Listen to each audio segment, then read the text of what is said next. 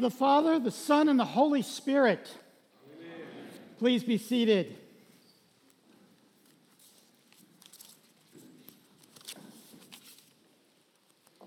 Well, welcome, folks, to this, our second Sunday of Advent. On this second Sunday of Advent, we are called upon to reflect both on the first and on the second coming of our Lord Jesus. So let me uh, invite you, if you would, to take out this white handout. We're making progress, it's only half as long as last week's. Take out this white handout, if you would, because I think that will help you as we go through. And let me start with a little story here. I was about to, uh, to get on board a tour bus in Bavaria, in southern Germany, in Bavaria. You know, one of those buses where the, where the tourists are taken around and they get shown all the various sites.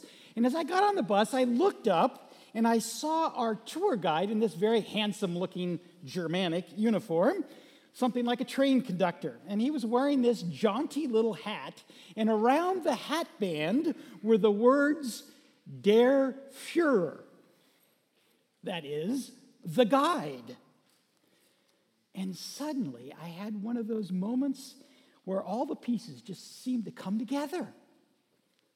Yes, exactly. People need a guide, don't they? They need a leader. And in the midst of economic chaos and social instability, along comes a leader who offers to guide the people out of their current tribulation to the place where they want to be. But after a while, the leader becomes an idol and sometimes even evil. And that's exactly what happened in the case of Adolf Hitler.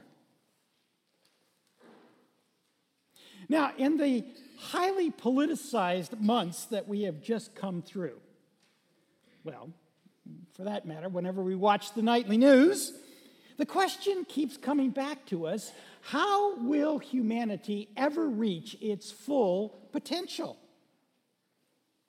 Surely we think in a nation as big as ours, there must be some individual who's qualified to lead us, to be our guide into a better future. So we come up with a list of rock stars and athletes and professionals and politicians who might fill the bill in one way or another.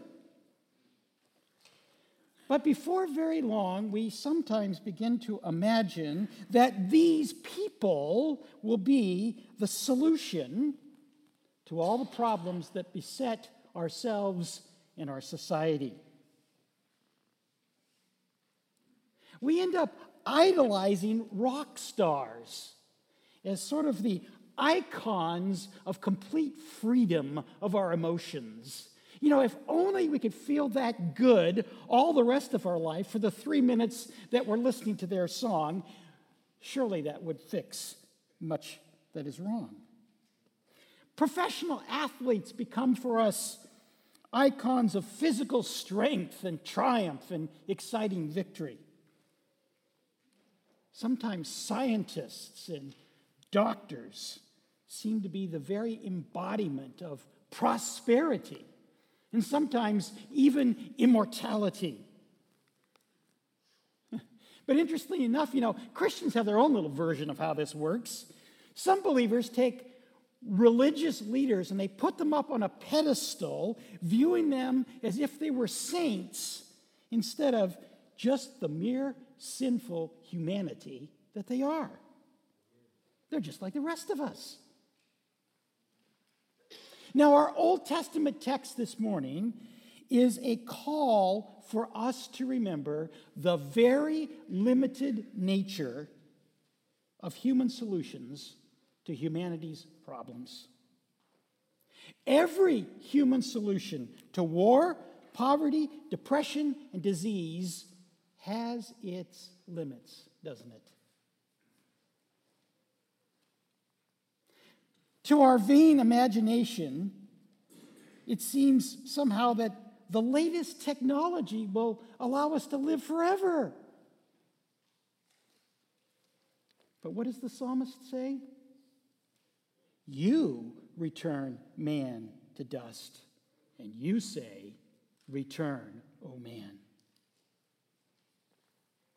We may take all the vitamins that we wish. We can join every health club that we want. We can eat organic as much as we can. But you see, God's promise is not going to change one whit. He has drawn a boundary beyond which human potential may not go. God the Creator declared, My spirit will not abide with man forever, for he is flesh. His days shall be 120 years. You know, the Western world in which we live is based on a very peculiar narrative. It undergirds everything that we do from the economy to education. That little narrative goes like this Just give us a little more time and we're going to get it right. In fact, every day and in most ways, we're getting better and better. Well, indeed. Are we not smarter, healthier, and stronger than any other people the world has ever known?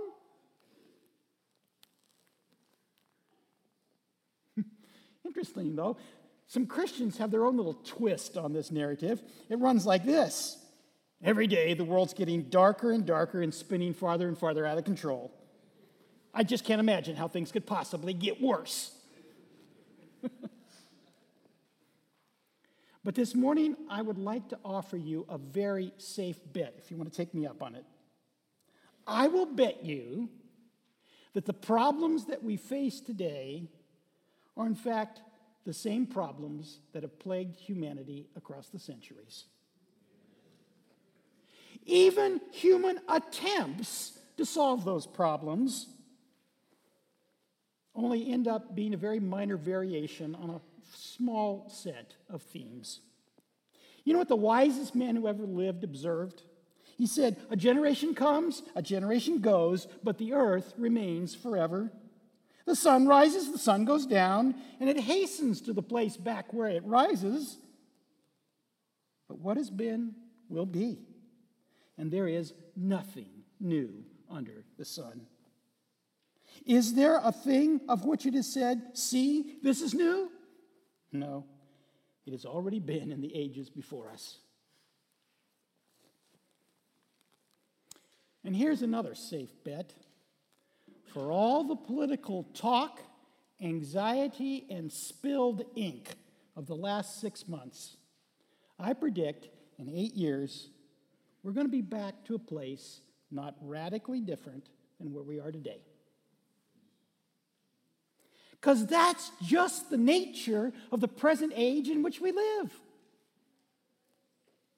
Now, here's my point this morning only God can do what must be done to transform the world. And He is going to do it through His Messiah, the Anointed One.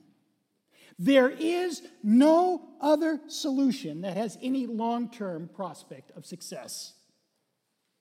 God has an answer to the world's problems, and it is in Jesus Christ, the Anointed One.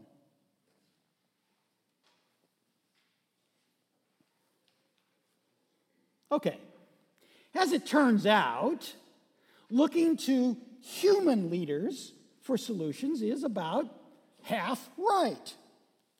To be the solution to humanity's problems, we need a leader, we need a guide. Indeed, we need such a one who shares humanity's nature.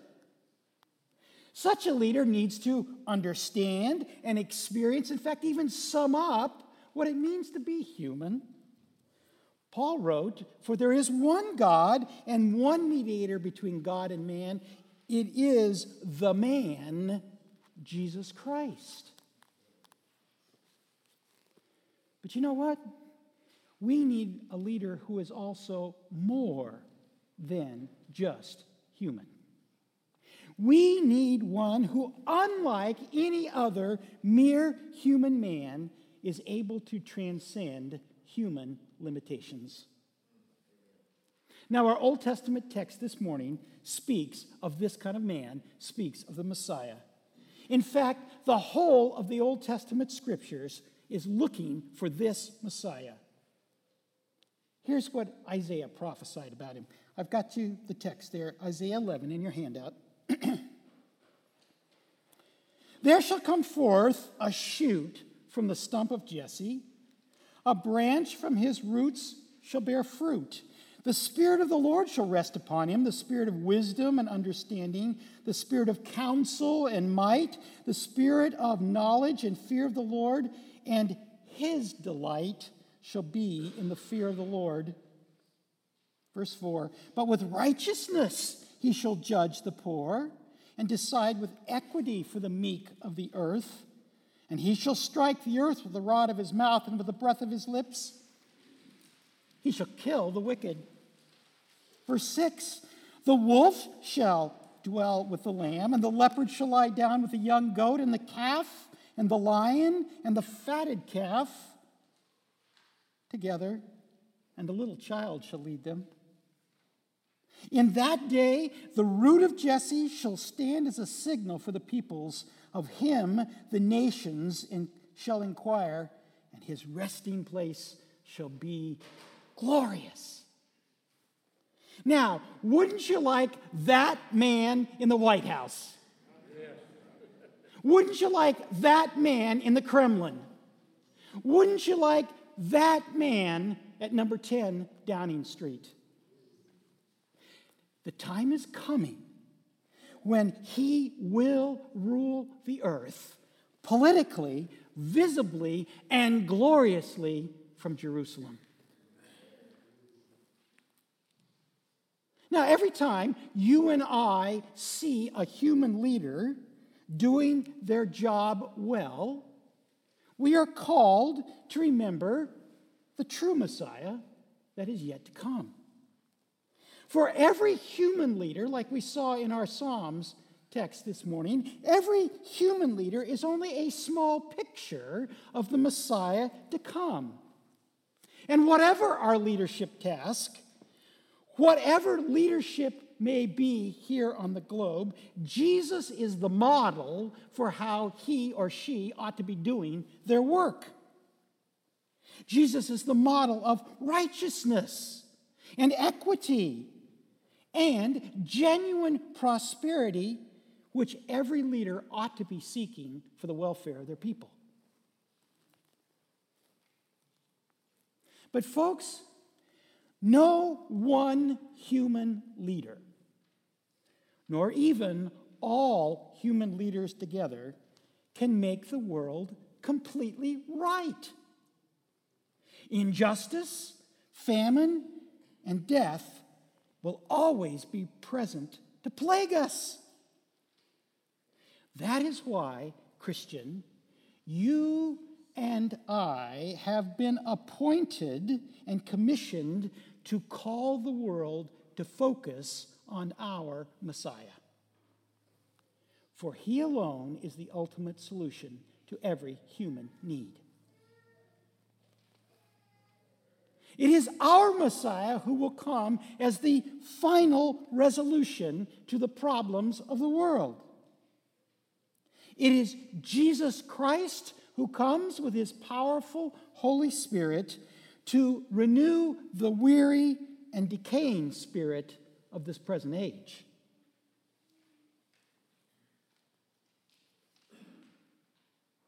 Okay, I know I'm preaching to the choir this morning.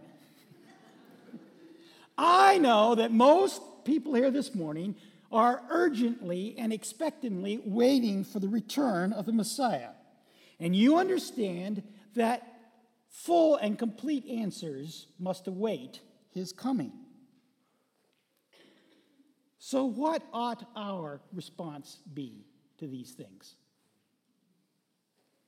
Here's my first suggestion to you stop idolizing people. Stop idolizing people. Don't be deceived. No human leader can ever double for Christ's anointed one. Human leaders cannot, despite all their rhetoric, usher in the millennial kingdom. They cannot make the wolf and the lamb dwell together. Look at the peace process in the Middle East. And if they can, it won't last very long. War will always be a fact of life. The poor will continue to struggle to get a righteous judgment. You will be very disappointed if you think that the nursing child can play alongside the cobra without getting hurt. Cruelty and pain will remain a fact of life until the true Messiah comes. Well, in fact, I would offer this. If we idolize our leaders, asking them to deliver what they cannot possibly deliver, it will only harm and hinder them from doing the good that they can do. Have you noticed the news lately? Now, on the one hand, are those who are making incredibly grandiose claims for all that the Trump administration is about to accomplish. And on the other hand, is some of the most disrespectful and vilifying speech I have ever heard. And the poor man has yet to spend one day in office. Let's stop idolizing our leaders and demanding from them to do what only the Messiah can do. Instead, let's remember that they are failed flesh of like nature to our own, and let's earnestly pray for them.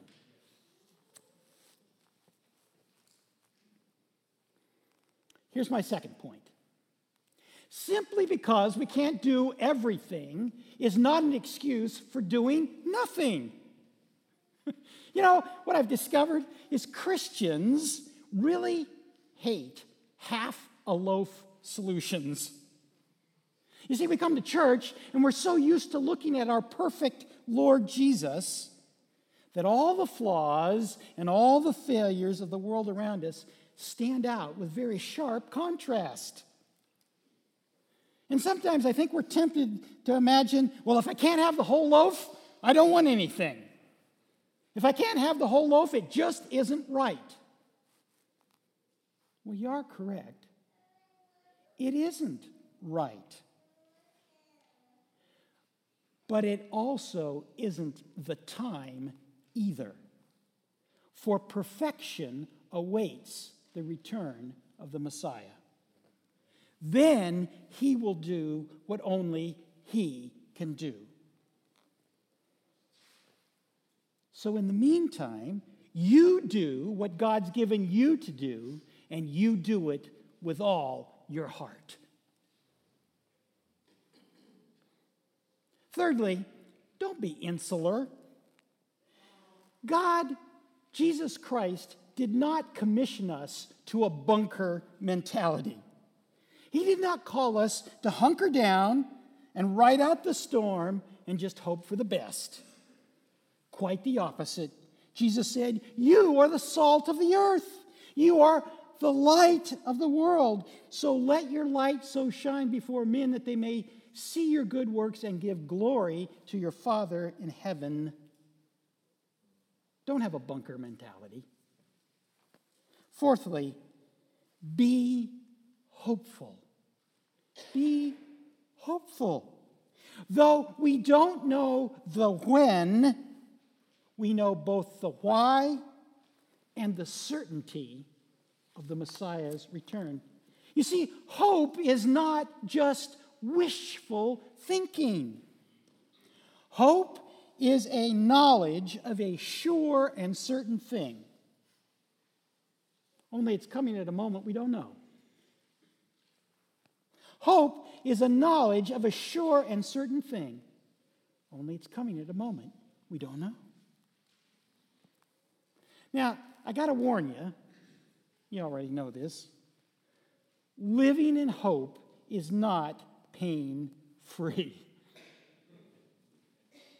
Even the martyrs under the altar cry out, How long, O Lord?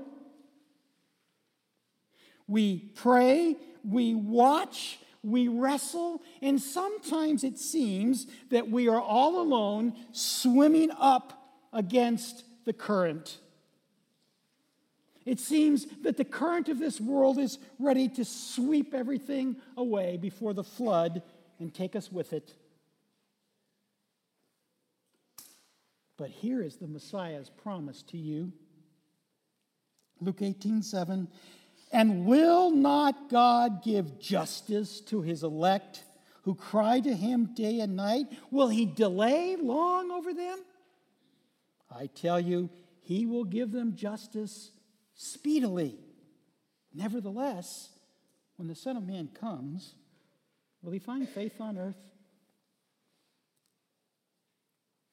Friends, while you wait, remember that God has not left you without a guide.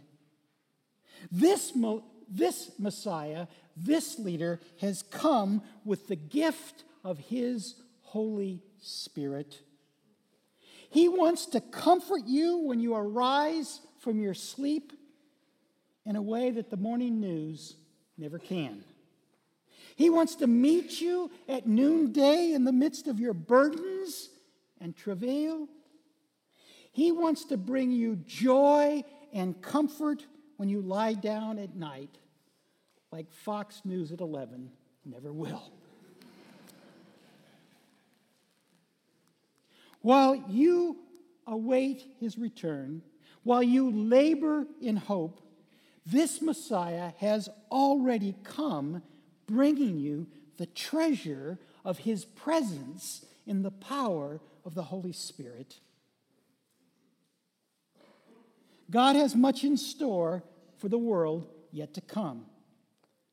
But for his own, for those who eagerly await his coming, he has already given you the gift of Himself in the power of the Holy Spirit.